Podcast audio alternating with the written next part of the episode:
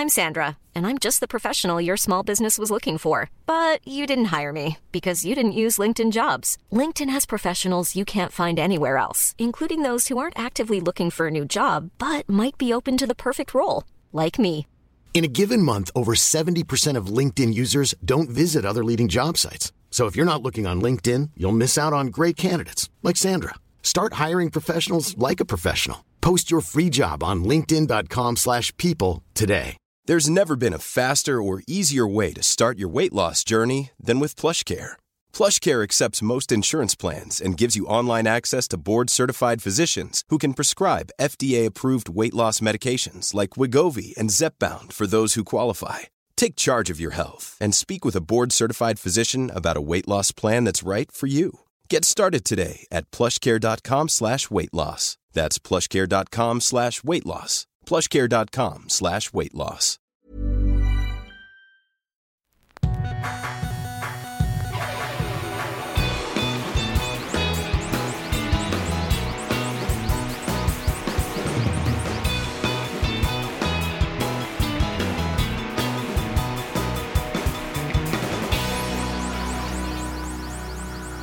Bienvenidos a Dos Nombres Comunes, episodio 258. ¿Cómo estás, José? Estoy. Estás. Estoy. Tú vienes regresando de, de una pues, gira por Centroamérica, ¿no? Sí, fui a Costa Rica, El Salvador y Guatemala. Tres fechas seguidas. Tres países diferentes en tres días. Y sí, o sea, o sea, todavía no me recupero. Porque no en sí los shows, los shows no pasa nada. O sea, yo sé que son factor en mi en el deterioramiento de mi, de mi cuerpo. Pero el problema es que en- del jueves al domingo dormí 10 horas. No es muy poco. O sea, sí hice el cálculo de las horas que dormí. Sí. Súmale que entre jueves y domingo di tres shows. De dos horas y media, tres horas. Sí. O sea, sí es un esfuerzo O sea, también. son, son como 99 canciones. Entonces, 10 horas de jueves a domingo. O sea, un huevón se duerme 10 horas una noche. Yo de jueves a domingo dormí 10 o horas. alguien muy cansado, a lo mejor. O un huevón. Como cuando, cuando yo regresé eh, este fin de la Ciudad de México, ahorita podemos regresar a eso, pero el regresé el domingo, domingo a lunes, no dormí 10 horas, pero sí dormí 8, casi 9. Por huevón, entonces. Pero acá de cuenta que obviamente es, es un síntoma de, de edad, porque pues en el pasado te puede aguantar eso y con una peda. O sea, ¿Tu voz no sufre en el tercer show? nah, ¿No? o sea, no, no pasó nada con la voz. En el, en el tercer show, en el de Guatemala, sí he platicado aquí que tengo una hernia abdominal, ¿no? Como que empecé a sentir el intestino salido. ya en la segunda mitad del show, como que mucho esfuerzo. Entonces, como que me aplanaba la panza o la hernia y, y metía el intestino. Y, se- y se, y se sentía así como squish, así. Así.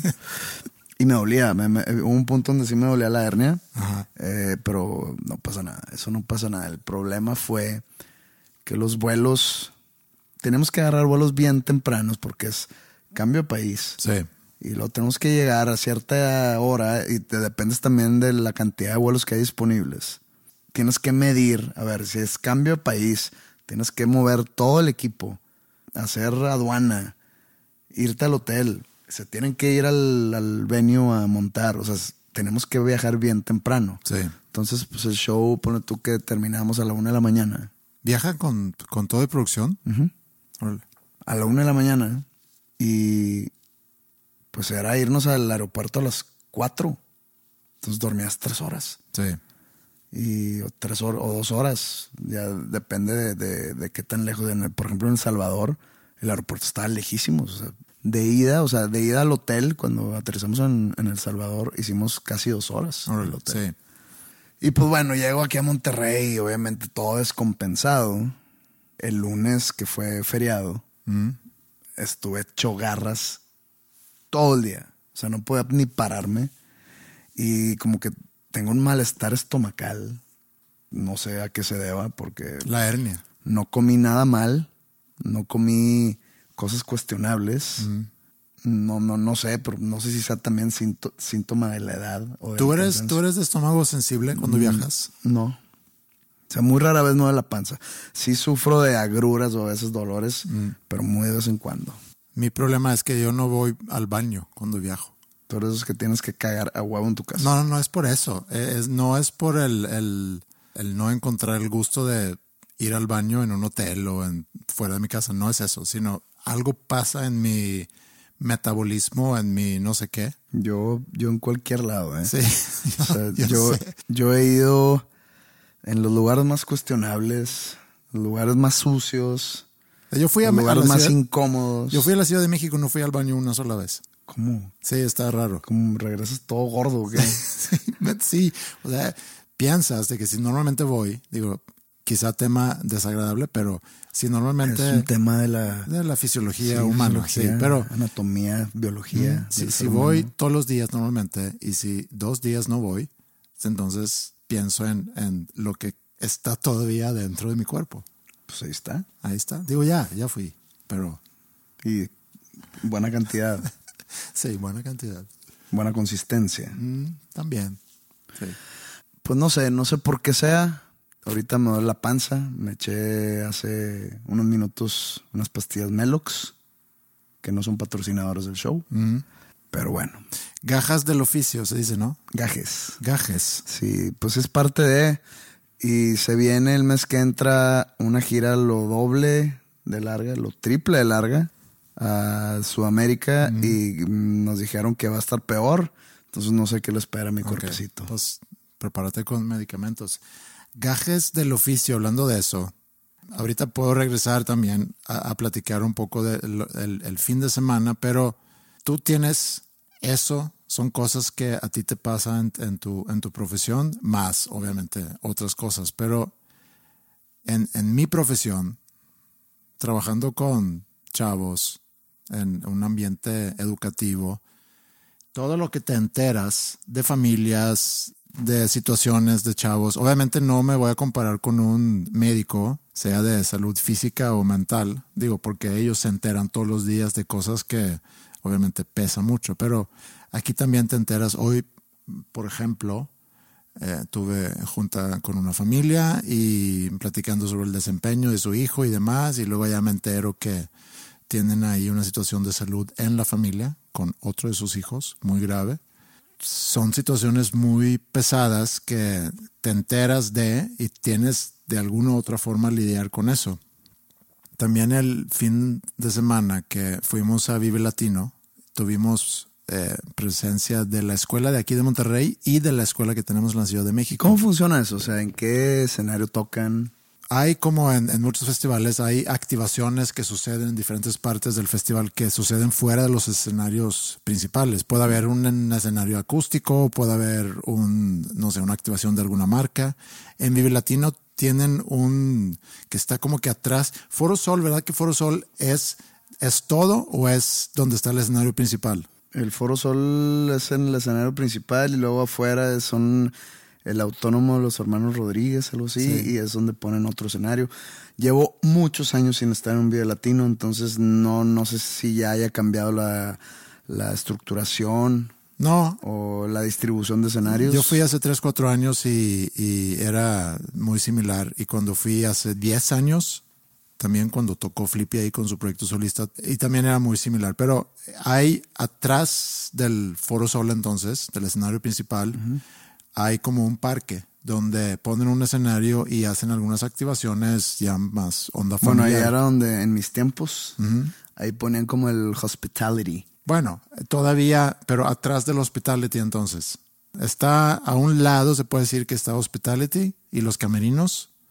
Y luego, bueno, atrás de eso hay como que un pequeño parque donde hacen una zona de descanso, ponen algunos food trucks y Pero esa zona de descanso es para el público. para el público, Ah, para el público. Y ahí ponen un escenario y hacen diferentes tipos de activaciones, invitan a, a diferentes escuelas, por ejemplo, y hacen algunas otras cosas que, bueno, X realmente, pero está bien padre.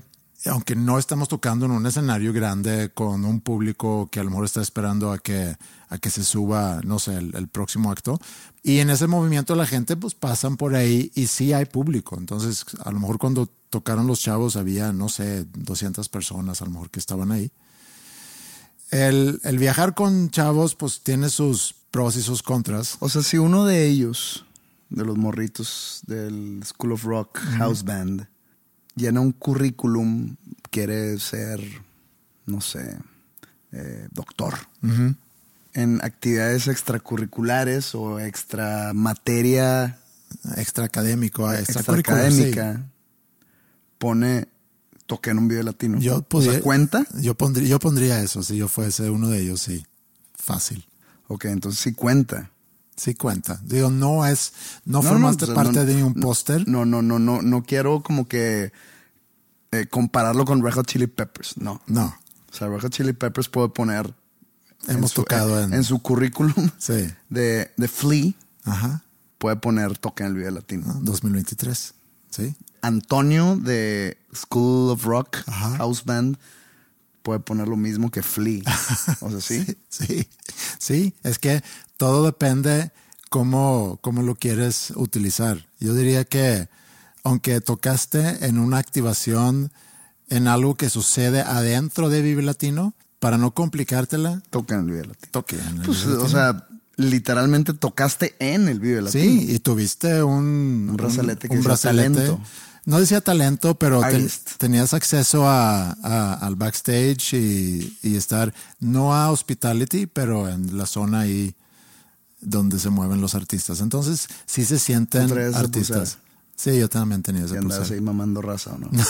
No, me topé con algunos conocidos, eso sí, pero, pero no. Tira nombres. ¿Con quién me topé? No, pues es que el público, tú vas a saber quiénes son, pero el público no va a saber quiénes son. Ah, o sea, no. No No artistas. te topaste sí. con, con el de Café Tacuba. No, no, no, no. No te topaste con Saúl Hernández. No, me topé con gente que trabaja en la industria, pero que no, no son artistas. Pero que tú también conoces a ellos. Entonces, que no se me vaya a caer en ningún nombre por aquí. No, no, no. Sí, sí. Yo, yo los nombres me los guardo bien en pantalones sin agujeros. en la voz, sí. Pero no se me caigan. Entonces, pero sí es una experiencia obviamente increíble para ellos viajar, para empezar a viajar eh, con instrumento y llegar a un hotel. Luego, obviamente, estos son muy chavos, o sea, Viajar con instrumento, ¿qué? Lo tiraste como si fuera un plus. pues sí lo es. O, sea, el, el- el ir en el aeropuerto, es que yo tengo una analogía muy certera. Ir en el aeropuerto, caminando, con tu instrumento a un lado, y que una señora sentada esperando su vuelo diga, ah, mira, ese güey va a tocar en el Vive. O sea, es parte de la experiencia, Ajá. el ir por el, Por por el aeropuerto. aeropuerto con tu instrumento. Ujú, con y con tus lentes de sol. Ah, claro, con tus Converse Ajá. y contrabandeando una botella de Jack Daniels. Cuando yo estaba morrillo, estaba en el colegio, no sé por qué, haz de cuenta que nosotros teníamos uniforme, ¿ok? Era, era de esos colegios con, con uniforme. ¿Y ¿En qué consistía el uniforme? Era una camisa de botones de manga corta blanca, unos pantalones de poliéster o de algodón, no sé ni qué eran, así de esos calurosos color gris Mm, poliéster probablemente. zapatos negros y, y cinto, ¿no? Pero el uniforme de deportes era una camiseta, un jersey que pues en ese entonces no había jer- no, no eran los jerseys así como los conocemos hoy en día de que con la telita para que no sudes y para que esté fresca, no, era un, era un jersey verde, color verde, grueso así que picaba, no sé cómo le hacíamos. Pero cuando jugabas en el equipo de tu, de tu categoría, y la categoría era por, por año de nacimiento, entonces pues era de que la 80. La raza que jugaba ahí, nos ponemos abajo de la camiseta blanca, la camisa verde abajo. Entonces era como un escudo. Ok. O sea, era un, no un escudo, era como una medalla colgada de que yo juego al rato fútbol con la selección del 80 Ok. Podíamos tenerla en la, en la maleta. Ajá, Y de sí. que, pues cuando te cambias para el entrenamiento te quitas la blanca y te pones la verde. Pero Sí. no, nos ponemos la verde abajo para que se transparentara que abajo hay verde. abajo de eso blanco hay verde y eso quiere decir que tú juegas fútbol para la selección del 80. Entonces, La camisa verde es la guitarra en el Es la aeropuerto. guitarra en el aeropuerto, sí. Que yo vengo a tocar. Andar por el aeropuerto con un instrumento eh, es señal de, pues ese puede ser artista. Entonces sí está padre, pero no es eso, no es pasaportear tu, o se dice así, ¿no? Pasear tu, Pasear. pasear tu instrumento por el aeropuerto, sino es que agarra tu guitarra porque vas a ir a México, porque vas a ir a tocar ahí. Es un poco como, no sé si tú viajaste para jugar torneos de fútbol o algo Sí. así. También es el, el viajar para hacer Pero no algo así. tenemos, o sea, no es como que iba en el aeropuerto con mi balón. No, no, no, pero ibas con tu equipo, seguramente uniformados y... Era en camión. Bueno, ok. Pero es la sensación de que vamos a viajar juntos para, como ellos como banda, que eran 10, viajan juntos para, para tocar. Entonces, pero lo que iba a decir es que son, estos son chavos. El house band de ahorita son chavos. El más chico tiene 12 años. Entonces están entre 12 y 16. Ah, no, yo estoy hablando de eso que te conté del entrenamiento, era en primaria, ¿no? Máximo ok, en secundaria, teníamos 11, 12. Pero por lo mismo son tanto más fáciles de controlar como más difíciles. Más fáciles porque todavía no traen esa inquietud cuando cumplan 17 y inclusive cuando toca viajar con los que tienen 18. O sea que todavía no son drogadictos. no, que todavía no buscan salir en la fiesta y a lo mejor tomarse una cheve. Ellos son todavía más chicos, más inocentes, pero creo, te que el, preguntan. creo que el inocente eres tú. A huevo, uno de ellos se puso hasta la madre. No, no creo. Por supuesto no que me sí. hubiera dado cuenta. Ah, Pero bueno, el, el... pero es muy fácil de engañar. No, no, profe, estoy bien. Estoy bien. Hasta el culo el morro. Sí. Y, pero sí preguntan un chorro de cosas y no, y no son muy rápidos tampoco. Entonces sí se vuelve muy tedioso. El, el sábado después de tocar nos quedamos a ver un show que yo la verdad no aguantaba más. Querían quedarse luego a ver Café Tacuba y les dije que no. Vamos de regreso al hotel. Che, culo. Pues habíamos estado ahí ya largas horas Bueno, ¿quién vieron? a León Larregui. ¿Y qué tal? Había mucha gente, me sorprendió la cantidad de gente. No tocó en el escenario principal, lo cual me hubiera extrañado. ¿Te hubiera extrañado si él hubiera tocado en el, en el escenario principal? Como solista, sí. Ok. El, sí, a esa hora. Tocó a las ocho y media. O sea, es buena hora. En cualquier festival, a partir de las siete, yo digo que es, es buena hora para tocar en un festival. Pero sí se juntó mucha gente. No sé, no sé cuánta, pero sí había. Y pues tenía un show de una hora.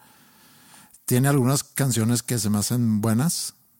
Tocó a, a algunas canciones que a- al parecer va a salir de un disco nuevo, que no, no me llamaron mucho la atención. Pero sí, bien. Yo ya estaba muy cansado, yo ya me quería ir. Tenía rato de estar ahí. Y ¿Tomaste?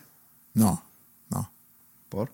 No, pues no, no quiero andar tomando. Si voy a poner el ejemplo con los chavos, Para que sepan qué les espera. estoy ahí, estoy ahí, estoy ahí trabajando, cuidando a niños, no puedo. Y ah, eso también, Yo porque cuando estoy trabajando estoy tomando. ah, sí, pero pues es, es diferente. Tú no andas ahí cuidando niños. Yo Los de mi banda son como niños. Ah, bueno.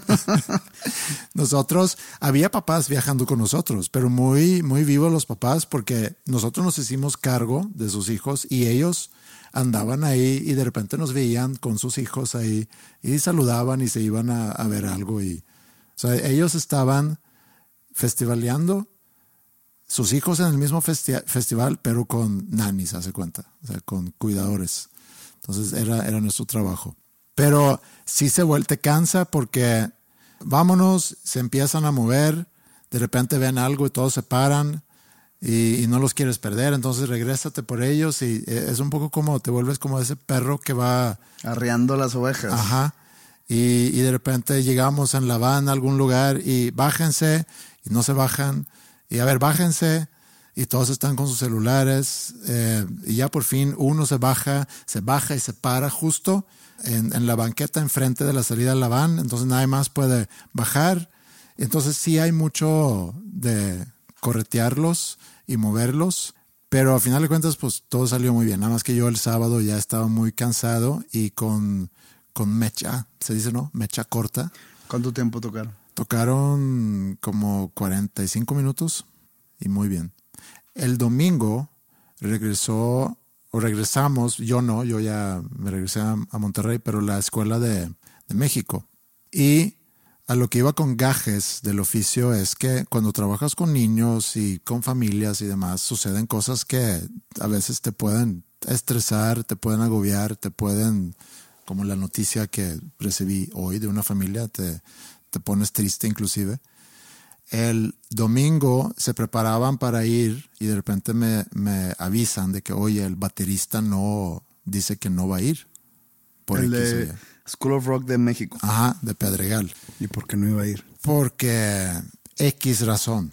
O sea, era. Pues di la razón. Pues todavía no me queda muy claro si hubo una situación. ¿Se pelearon? De crisis. No, no, no. Era una, un tema familiar. Ah, pensé que hubo. No, no, no. Hubo broncas. En no, no hubo broncas. No, era un tema familiar. No me queda muy claro todavía qué era.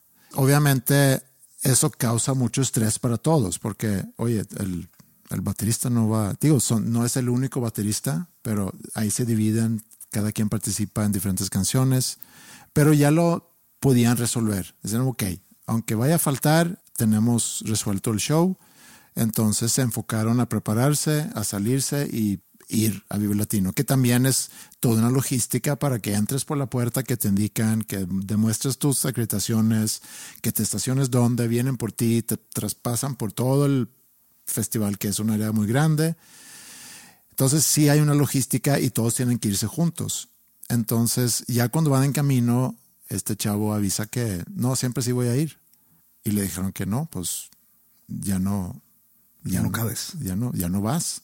Ya lo resolvimos y, y ahorita pues seguimos el protocolo que nos indica el festival y no hay mucho que podamos hacer. ¿Tú ya no estabas? No, yo ya estaba rumbo al aeropuerto para regresarme a Monterrey. Pero me están avisando de esto y como que consultando también de que qué hacemos, porque luego los papás se empiezan a enojar o sea, los papás de ese chavo. Y entonces empieza a causar eso, obviamente, un malestar y un estrés. En lugar de estar divirtiéndose y, disfrutando el día que van a ir a tocar en Vive Latino y luego poner en su currículum que toqué en Vive Latino. Sin baterista, entre comillas. 2023, sí. Digo, entre paréntesis. Sí. Sucede todo, todo sale muy bien. Obviamente, un poco golpeado a lo mejor por tener falta de un integrante y luego yo hablo con el director musical el día siguiente, el ayer lunes, como que para aterrizar un poco lo que había pasado y, para terapiar también un poco el... Porque sí es muy... Y eso es a lo que iba con, con gajes del oficio, que trabajas con niños y con sus papás. Y si tú tienes un niño una niña que a lo mejor batalla con su conducta o que puede llegar a ser problemático, conoces a los papás y te, y te das cuenta del por qué. O sea, un niño que tiene una conducta, muchas veces los papás también, uno de ellos, tiene una conducta que puede causar conflictos. Y, cuando tienes a gente conflictiva, pues también tienes tú que saber lidiar con eso. Eso es el gajes del oficio. Esos son mis gajes del oficio, sí. Suena muy manejable. Digo, desde que afuera, ¿verdad? Ya estando en tu posición, probablemente yo los mande la chingada de que ah, no quieres ir, no vayas, güey. Y el papá, oye, que no sé qué, güey, tu hijo no quiso ir, bye, o estoy ocupado, y te guacho. Sí, pero tienes que tener mucho tacto para hacer eso. Por eso no me dedico a eso.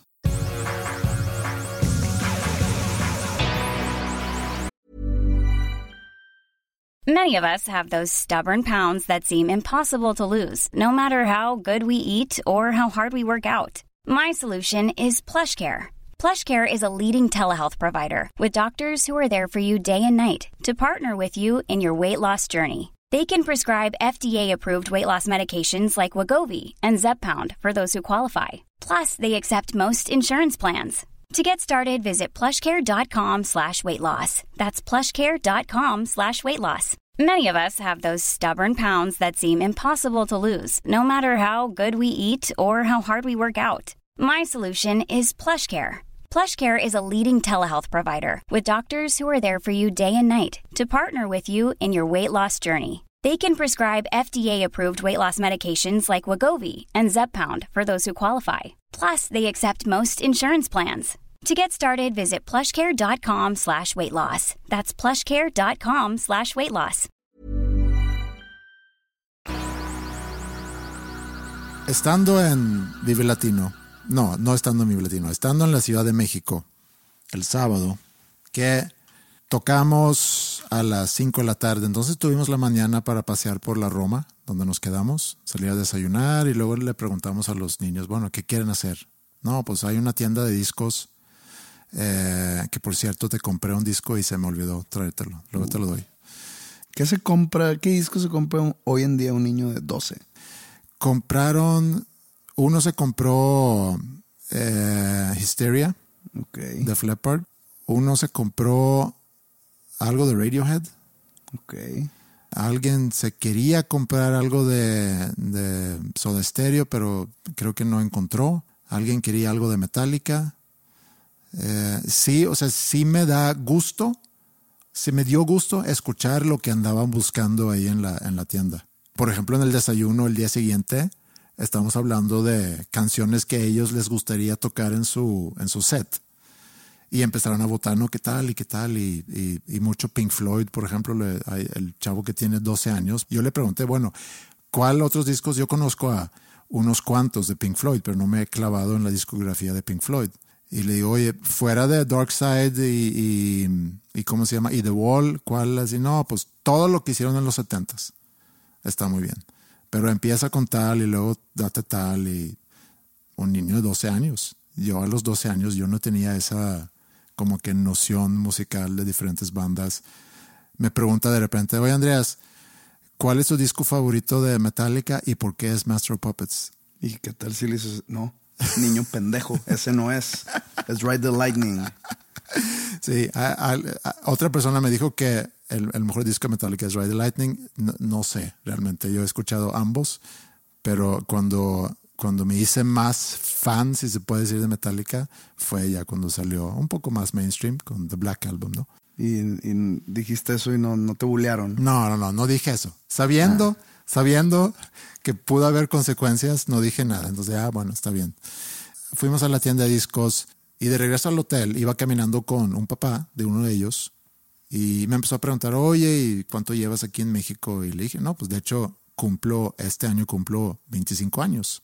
Es más, le dije, hoy es 18 de marzo, yo llegué 18 de marzo en 1998. Hoy cumplo 25 años viviendo en México. No, no, no, no lo tenías en cuenta. No lo tenía, o sea, sabía que este año son 25 años, pero no tenía ese día como, pero sí me acordé que había llegado un 18 de marzo, entonces le dije, hoy cumplo 25 años.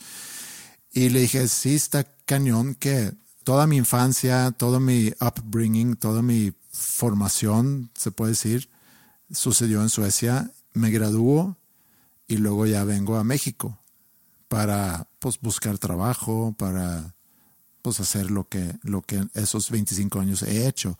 Pero lo, lo curioso es que cuando yo pienso en, en, esos 50 años que ya voy a tener pronto, los primeros 25 años siento que sucedieron un chorro de cosas y que en los últimos 25 años no han sucedido tantas. No han sucedido tantas. Pues obviamente han sucedido cosas importantes. Por ejemplo, el casarte. Por uh -huh. ejemplo, el tener una y luego dos hijas. Ajá por ejemplo, conocerme a mí. Uh -huh. Sí, también. Por ejemplo, un hito. El COVID. Uh -huh.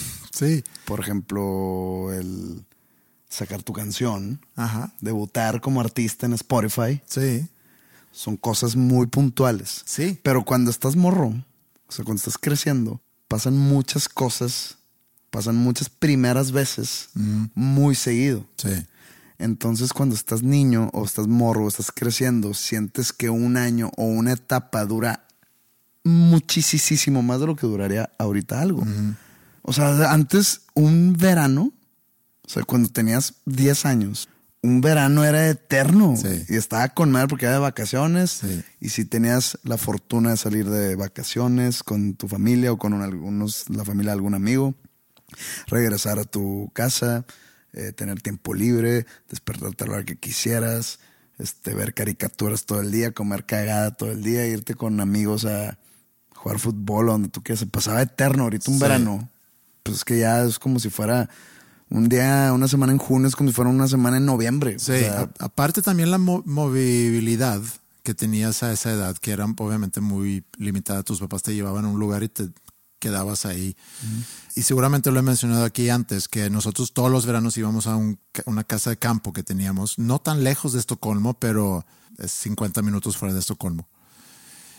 Pero yo pasaba ahí todos los veranos y conforme fui creciendo y, y jugaba mucho golf, un verano fui a un torneo en, en Estocolmo y fui a mi casa con un amigo. Sea, Fuimos nada más y yo. Muy aburguesado Sí. el jugar golf. Ajá, sí.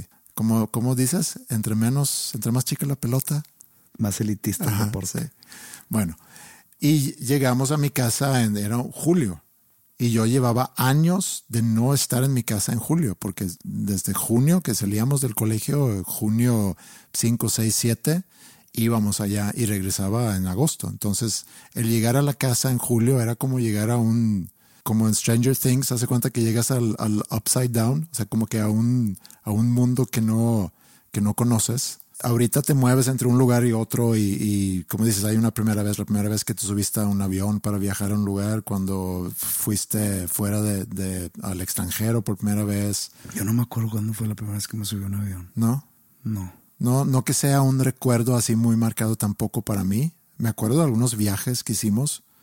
Me acuerdo uno en particular que fuimos de vacaciones a uno de las, no sé si era Tenerife o Lanzarote o algo así, una isla en las, por ahí por las Canarias, donde cuando todavía se fumaba en los, en los aviones. Y me acuerdo que yo, nos tocaba a nosotros en no fumar, pero te podía tocar no fumar y que el de al lado estaba en fumar. Entonces, A mí en la última vez que me tocó un avión donde se fumaba, no me lo vas pero fue en el 2003.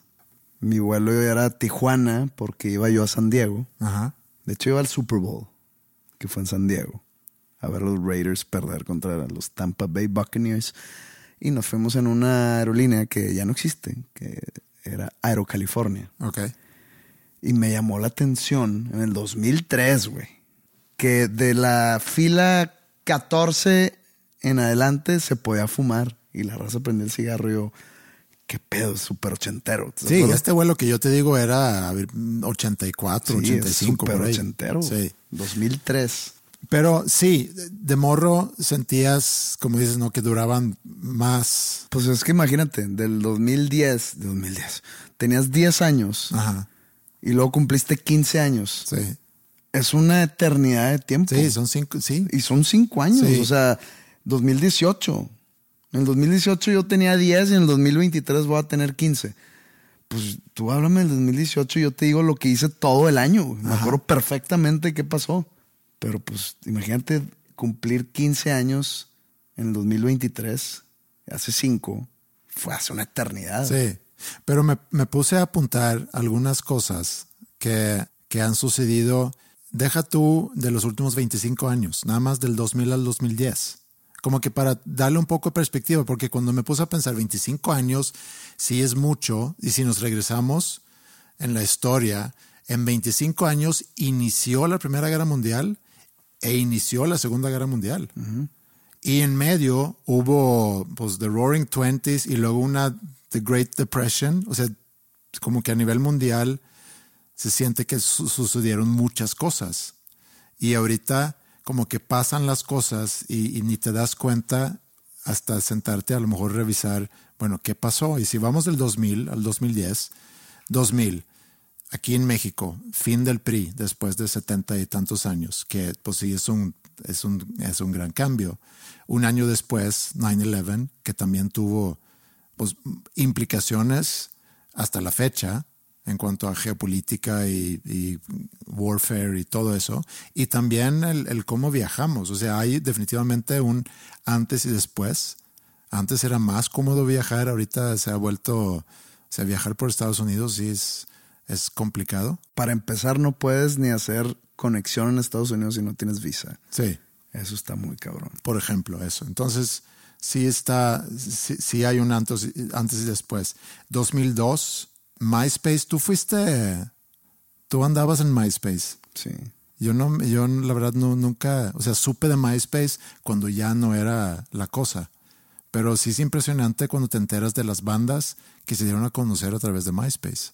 ¿Cuánto duró MySpace? Mm, ponle tú que el apogeo del MySpace fue del 2005 al 2009. Ok. 2010, 2005, 2010. Y en el 2002 también nace Maya. Con grandes implicaciones mundiales.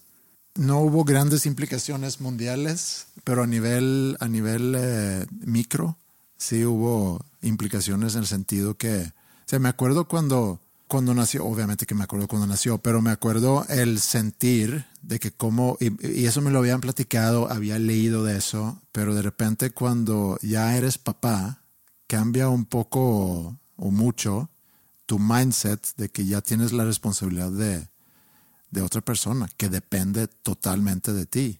Implica que Tengo un tema con eso. mucha responsabilidad. Nos autodenominamos la raza inteligente, ¿no? O la especie inteligente del planeta Tierra. Pero está cabrón como un niño de 10 años no es independiente. Sí. O sea, si, si un perro tiene perritos, ese perrito ese puede ir a la chingada y al, al tercer día ya vive solo. Sí, o, o cualquier animal de la selva o cualquier... Pero no, el ser humano, sí. o sea, no es realmente independiente. Yo creo que hasta los 15, o 12, 13. Sí, de algunos, que ya algunos mucho después, pero sí, está cabrón. sí. O como los, no sé, animales ya más salvajes que nacen y salen corriendo, ¿hace cuenta? Levántate porque ahí viene un león. Sí, sí, está cañón. Que nosotros sí somos Entonces muy... no somos la raza más... pues somos muy vulnerables, digamos. Digo, luego ya desarrollamos la capacidad de pensar y demás, pero al nacer somos muy vulnerables. 2003 inicia la guerra en Irak. 2004 el tsunami, ¿te acuerdas tú del tsunami? En Japón. El que pegó mucho en Indonesia, pegó mucho en, en Tailandia. Hubo como 250 mil personas muertos. Y también nace Facebook en el 2004. Eh, 2005 muere el Papa, Juan Pablo Abril, ¿no? II. Sí, abril, creo que abril 2. Abril inclusive. 2. Y nace también eh, YouTube. Con la caída de Edgar. La caída de Edgar creo que fue el primer video en YouTube. el primer video viral. fue el primer video que vi yo en YouTube. Sí. La caída de Edgar. 2006 nace Mila y también nace Twitter. En el 2007 no encontré nada significativo. 2007. Pues no es... Facebook no nace en el 2007. Yo creo que se hizo muy popular en el 2007. O sea, nace en el 2004, pero, pero cuando ya se hace muy mainstream, creo que es hasta 2007. ¿Qué sucede hoy en día en Facebook? De repente entro y sí hay cosas sucediendo. Si hay, Sí. si hay todavía cosas. Sí hay cosas, sí. Pero, pero yo sí no soy activo en Facebook, pero sí ahí suceden cosas. O sea, no me pierdo de mucho. No te pierdes de absolutamente nada. Nada. Eh, 2008 fue la crisis económica más grande desde la, la Gran Depresión En Estados Unidos. en Estados Unidos, pero pues Sí, obviamente... sí, hubo efecto dominó, pero Sí, pero principalmente en Estados Unidos, sí. Eh, en el 2009 eh, nace WhatsApp y hay una pandemia, no sé si te acuerdas tú de, de esa pandemia. H1N1. Sí. Que inclusive que fue por estas fechas más o menos. Era la influenza, ¿no? Ajá, y cerraron escuelas un par de semanas. Y era justo cuando habíamos abierto nosotros School of Rock. Y fue por eso que cuando llega el COVID, era, "Ah, hombre, esto en dos, tres semanas se va a arreglar, porque ya teníamos ese precedente no tan lejano, Sí. 10 años antes, Ajá. sobre el H1N1, que de hecho, pues el, el punto rojo donde se originó, originó todo fue aquí, ¿no? O sea, sí fue mundial, Sí, no sé si fue. mm, Sí, eso no me acuerdo. Pero creo que, se- que el, el Wuhan fue aquí en México.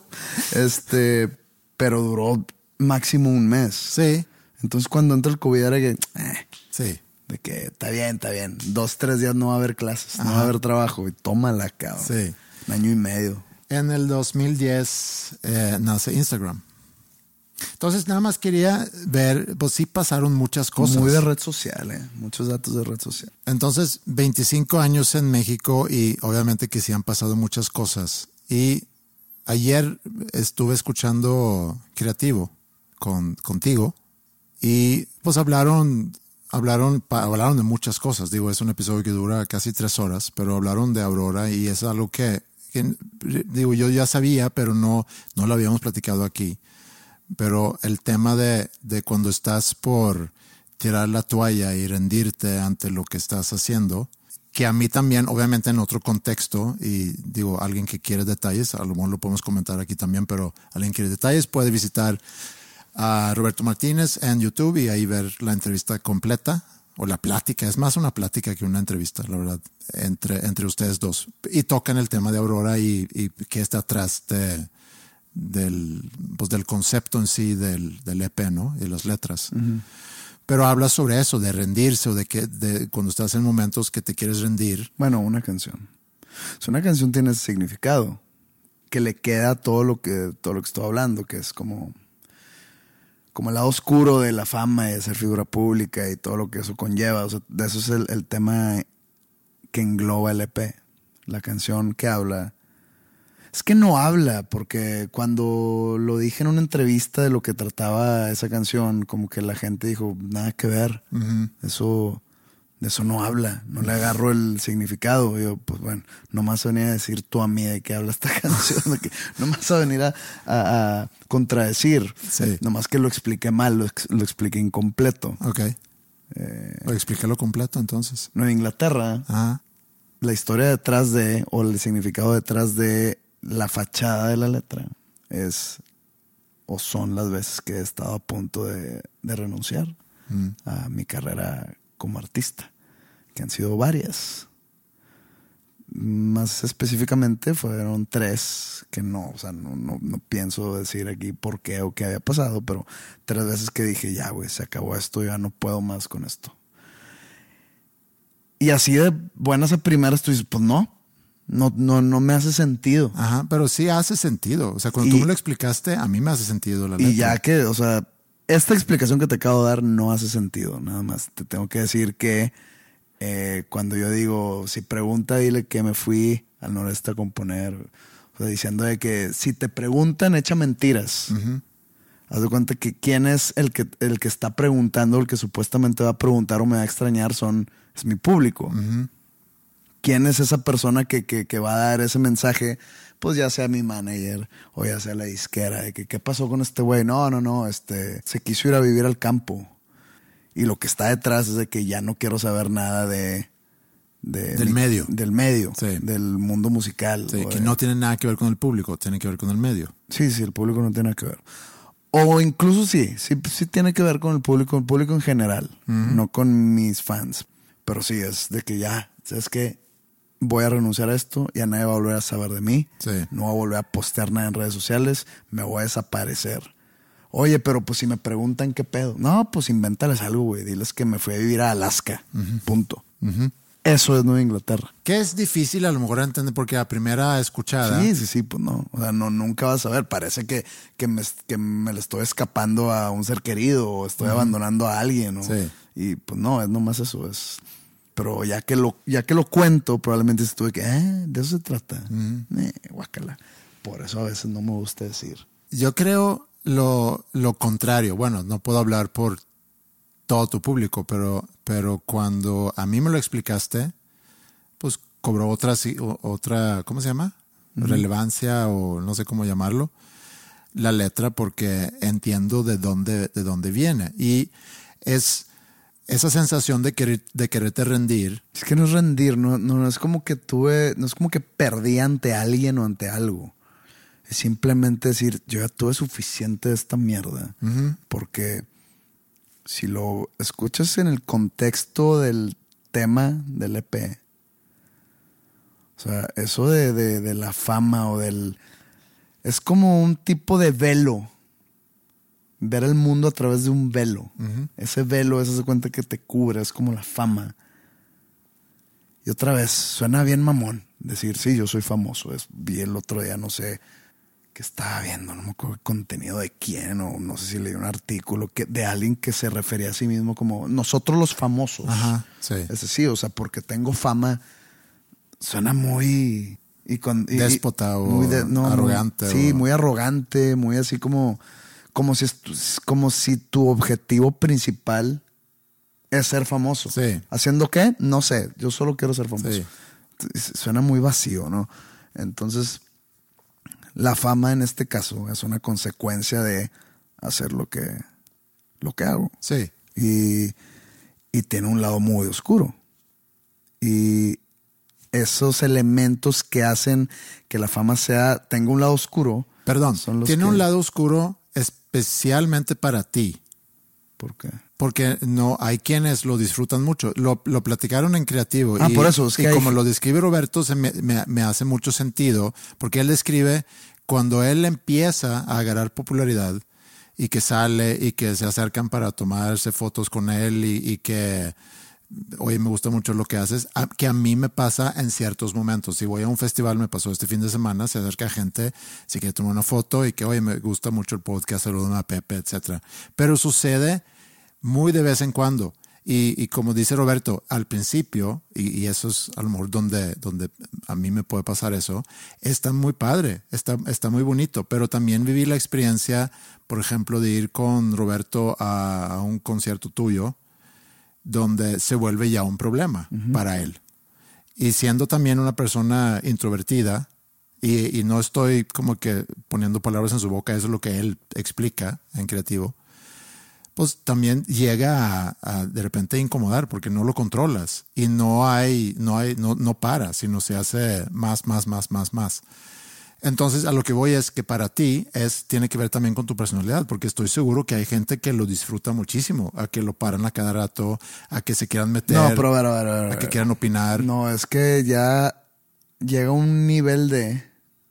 Y otra vez, creo que lo dije en creativo, de que puede haber gente que, que escuche esa, esa plática, o esta incluso, y diga, pues ni que Pepe fuera tan. Pues quizá ahorita no tanto como fue hace, no sé, ocho años. Ajá.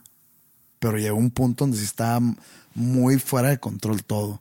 Y, y no es nomás que te paren a pedirte una foto, eso no es el problema. No, yo sé, Eso eso es no lo es que el problema. en redes. Es cómo invaden, deja tú tu vida eh, privada, tu espacio personal, Sí. tu vida privada, cosas que tú no quieres compartir, se comparte a fuerza.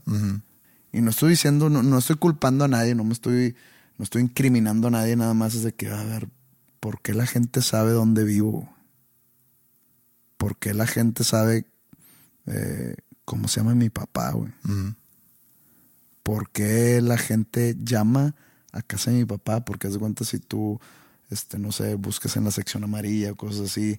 Digo, obviamente ya no está. Sí, pero en su momento sí. ¿Por qué están, por qué están molestando a mis papás? Sí. ¿Por qué está, por qué hay gente parada fuera de mi casa? ¿Por qué me está sonando el celular y contesto y, y es alguien que, que, que, que me dice cosas de que dónde sacaron mi número? Sí. O cosas así que, que, que, que- ¿qué es esto? Esto, esto, no, esto no estaba en el guion. ¿Sabes cómo? Sí. Y yo no, yo no empecé a hacer, y a mí me hacía ruido, o me hace ruido incluso. Porque yo no, yo no empecé a hacer esto para eso. Para, para conseguir chicas. Yo, yo- yo- o sea, mi, objetivo no era ser famoso. O sea, es consecuencia. Sí, claro. Y creo que usé la analogía del bombero. Sí, sí, sí, era buena analogía. Que el fuego es, es, pues es su gaje del oficio. Pues es su enemigo. Sí. Pues digo, obviamente, si, si él escogió ser bombero, sabía que había fuego, ¿no? Claro, sí. Pero pues no porque sepa que hay fuego quiere decir que no le tenga miedo al fuego. Entonces, lo que ha sucedido, por lo cual yo escribo en Inglaterra, es porque se meten a mi vida privada y me hacen mi vida privada más difícil de lo que debería de ser. O de lo que mereciera ser. Y pues me, me- ha causado muchos problemas eso de la invasividad Sí. a, a mi vida privada. Que yo he estado a punto de decir, ¿sabes qué, güey? Esto se está saliendo de control. Esto no era mi objetivo. Yo no empecé a hacer música con, con mi banda o con la banda para esto. Esto Sí. no- no- y, y hay gente que sí, como tú, dices hay gente que lo disfruta. Digo, gente que disfruta ese tipo de at- sobreatenciones Sí. porque su objetivo principal es ser famoso. Pero también, como hemos dicho, ya hace mucho que no hablamos de ese tema, pero en algún momento sí lo platicamos. El, el cómo, en tu caso en particular, es, es muy intenso lo que sucede alrededor de ti. O sea, o hay mucho amor o hay mucho de lo otro. Entonces, sí, sí es, sí es como que un fenómeno que yo creo que pocos viven eso. Hay quienes obviamente reciben odio en, en redes y demás. A veces por, iba a decir por razones justificadas, pero siento que no, nunca hay razones justificadas porque nunca lo debes de llevar a redes. Y, y también Roberto lo explica de una forma lógica en, en que el público está ahí como que listo para opinar sobre la, sobre la cultura popular. Y cuando tú formas parte de la cultura popular, como que la gente siente que tiene que emitir una, una opinión sobre eso. Y cuando ves que la opinión es tirarle a alguien, te subes a eso y, y sigues tirando. Entonces, sin realmente saber de qué se trata. Pero es que también está en tela de juicio todo lo que haces. Para empezar, tu trabajo.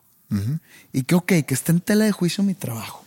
A eso me dedico. Eso es lo que estoy, entre comillas, vendiendo u ofreciendo. Eso es lo que estoy, lo que sale de mí y por eso estoy aquí. Entonces la gente está en su derecho de decir, está pinche, está chingón, me gusta, no me gusta, no lo que volver a escuchar, canta culero, canta chingón, etcétera. Ok. Pero el cómo me veo, el cómo me he visto, el, el que si engordé unos kilitos, que si me veo muy demacrado, muy flaco, que si se me está cayendo el pelo, que si ya me veo jodido, que, que de repente, ay, güey, pues esos años sí golpean. ¿Por qué, güey? O sea, ¿por qué vas a... ¿Por qué me, me- me vas a hacer cagada porque me veo viejo? ¿Sabes Sí. cómo? Ahora imagínate, ahorita sí te entiendo, pero ahora imagínate para una artista mujer. Sí, sí, sí, está terrible. Está súper mega de la chingada. Y otra vez, que la gente se siente con el derecho, con la mano así izquierda, nada más decir, oye, te ves bien, bien gorda. Sí, exacto, a eso me refiero. A mí me vale madre si yo leo un de que, oye, te- se te está cayendo el pelo. Pues bueno, pues ¿qué quieres que haga? Sí, claro. O de que, oye, ya se te ven los años. Eh, digo, realmente me vale madre. Sí, pero ¿sabes no qué? es como que me voy a ver en el espejo, madre, es que voy No, a pero, hacer, pero también este, no se te ven los años. Esa también es otra, que no se te ven los años, no, pero es que... eh, pero eh, lo comparan con lo que ya vieron hace 20 años. Lo- lo- para ellos yo sigo siendo el mismo 15. cabrón del 2006. Para muchas personas. O sea, si dicen mi nombre, se imaginan a Pepe 2006. Y de repente ven un ven una foto mía actual y obviamente no me veo igual. No sería raro si te vieras igual.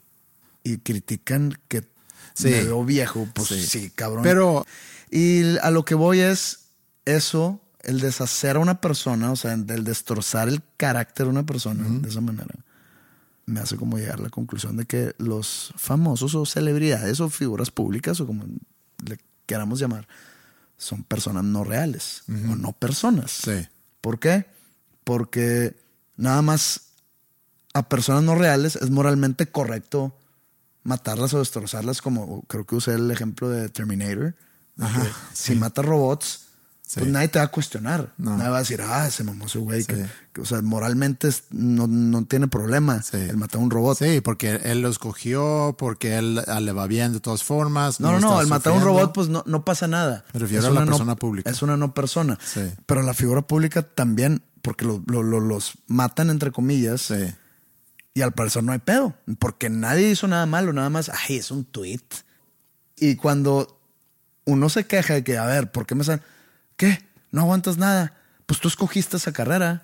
Esto es lo que esto es lo que mereces. Sí. Esto es lo que tú escogiste. Entonces, si no tuve, si no, si no te gusta esto, pues tú hubieras sido de, de abogado. Sí. Pues no, no estudiaste derecho. Pero en todo eso hay niveles. No quiero de ninguna manera minimizar porque yo sé que tú has pasado por, por varias cosas y que cuando empieza a dar vuelta eso, cuando esa bola de nieve empieza a crecer y crecer y crecer y crecer, eh, me puedo imaginar que se vuelve como que muy abrumante.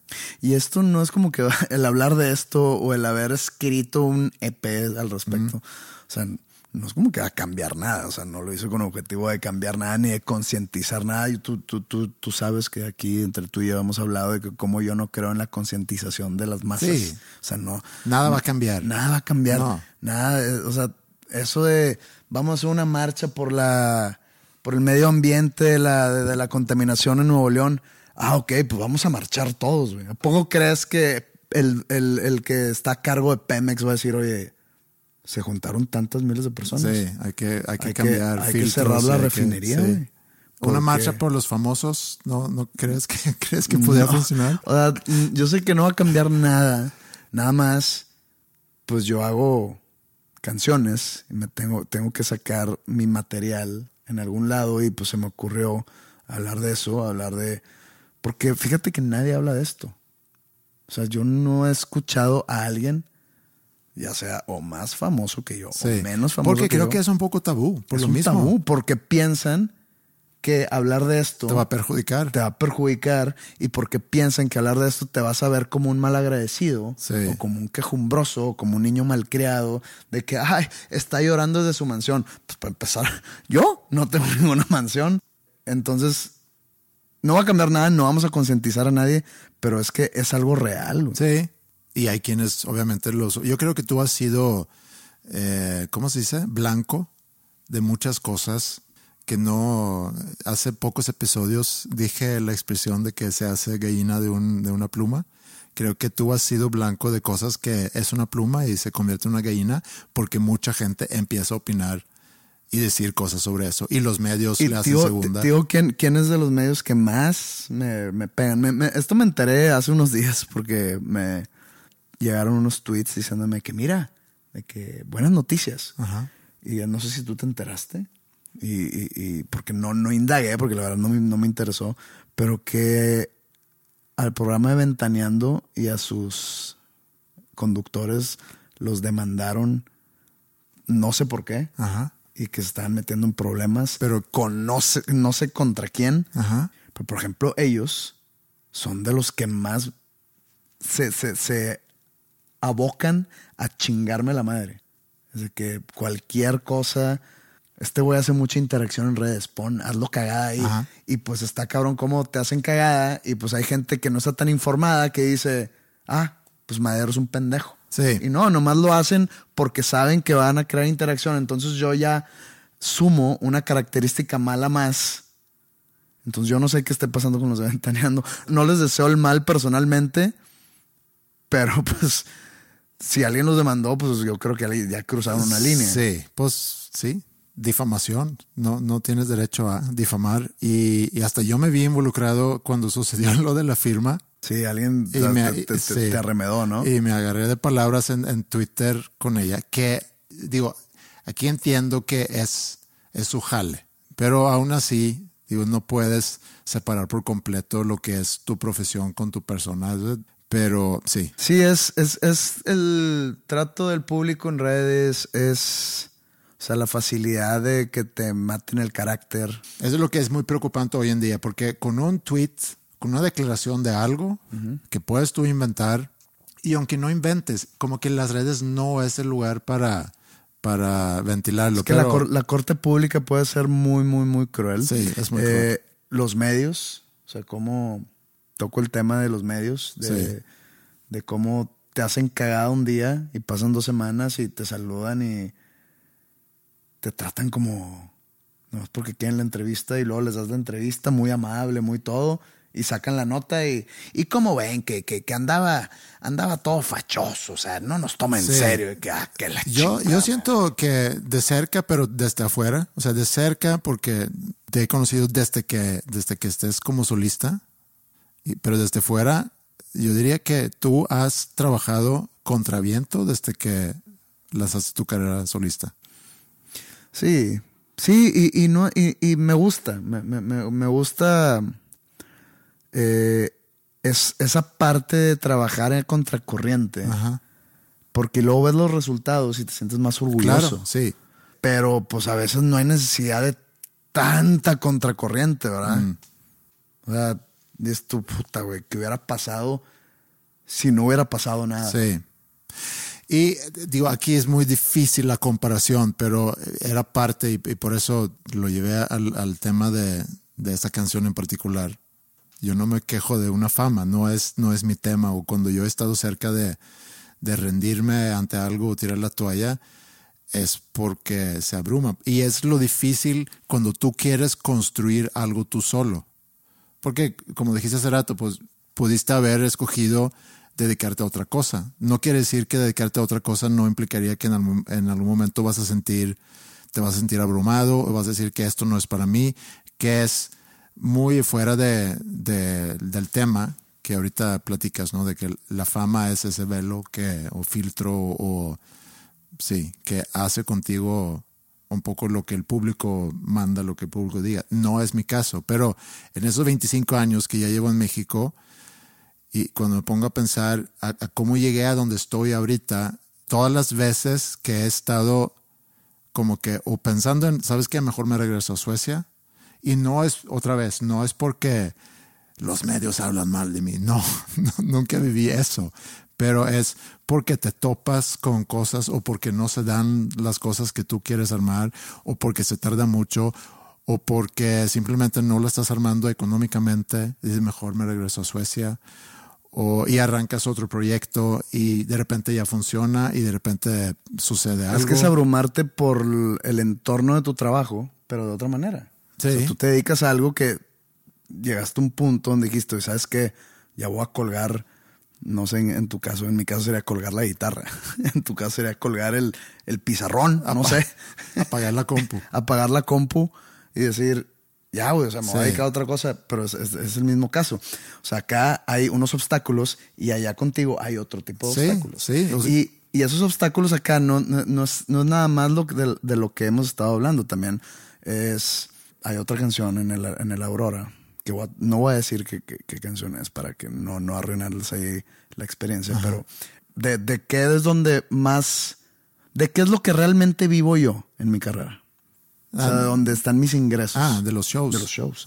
Entonces, para yo sacar ese ingreso, implica no estar en casa. O sea, la implicación es muy pesada tanto para el cuerpo como para la salud mental, como para la salud sentimental. Sí. Este... Digo, porque en tu, en tu casa se puede decir, Monterrey, si Monterrey es tu casa, en, tu casa tocas dos veces al año.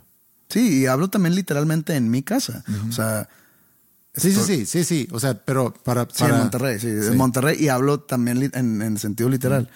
Eh, hay una canción que habla sobre eso, de, lo pesado que es. Sí. Eh, otra vez, no es queja, simplemente son hechos. O sea, lo pesado que es. Hay otra que, que toca el tema un poco de, de cuando estás en fiestas o en eventos sociales y. Ah, sigues en eso del roxito. A ver, aquí hay una guitarra, a ver, cántanos. Ajá.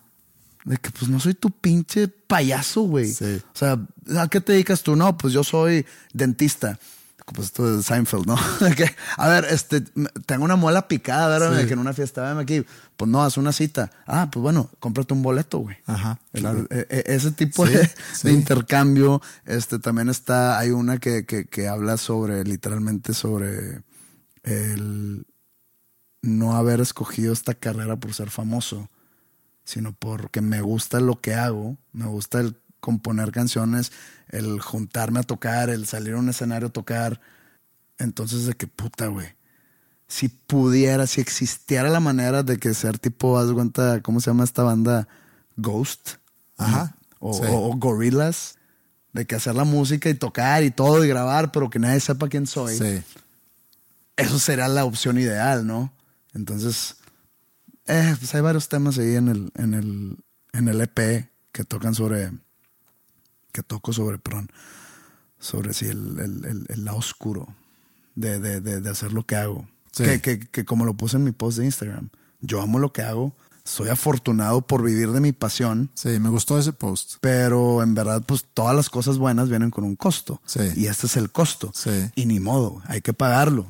Y se paga. Llevo 23 años pagándolo. Nada más me nació hablar del tema en canciones, porque es algo que digo todos los días y pues no es queja, simplemente es un hecho, es una realidad.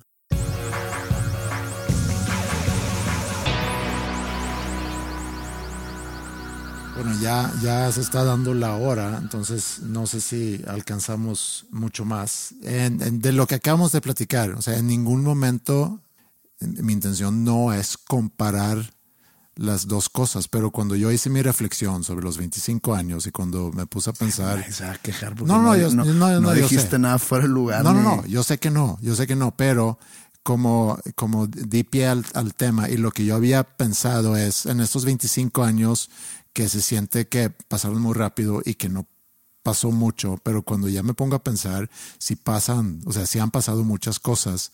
Y, y creo que para los que escuchan, porque todos están en algún momento, están en, ante la decisión de que eh, sea una relación, que, o sea, voy a dejar esta relación, Sí, voy a dejar este trabajo. Estaba pensando exactamente en eso, o sea, la de Nue- Nueva Inglaterra, no, el yo haber contado el significado real detrás, no te estoy arruinando la canción porque tú puedes usar esa canción como motivación para, por ejemplo, dejar una relación tóxica. güey. Sí, Te estás en una relación tóxica que, que no, no, no te atreves a dejar porque tienes miedo de lo que vendría después.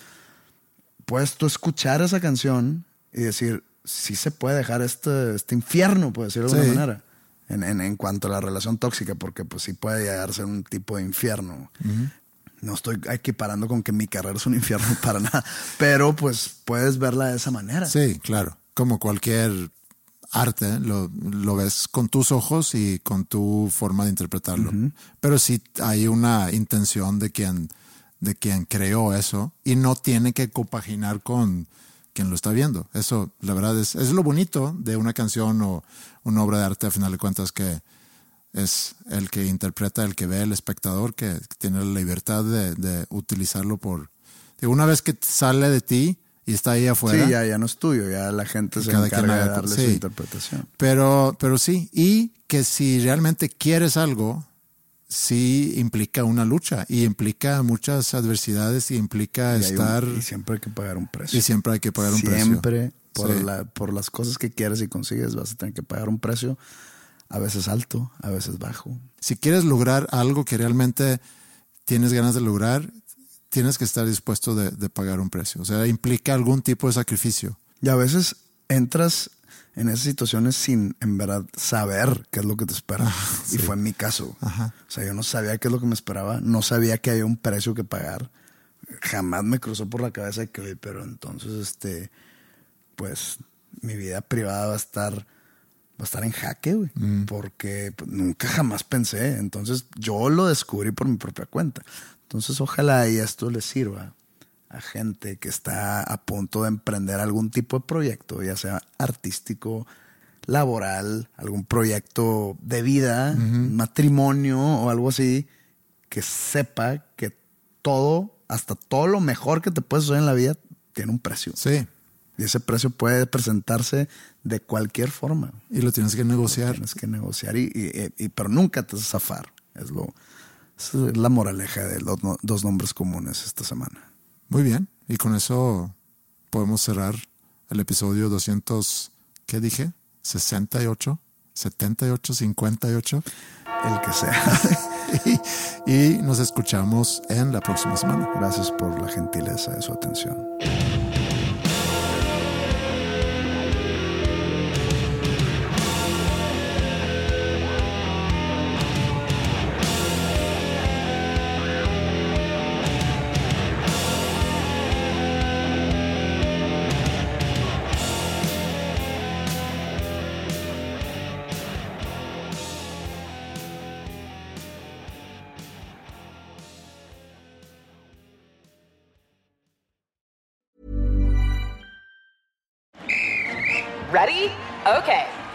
A beach. Beach. Give me great food. Tacos. Give me adventure. Hiking. Give me a date night. Sunset cruise. Give me some smiles. Cheese. Give me more beaches. Beaches. What's that spell? San Diego. If you're happy and you know it, San Diego is the place to show it. Book your trip at san diego.org. Funded in part with the City of San Diego Tourism Marketing District Assessment Funds.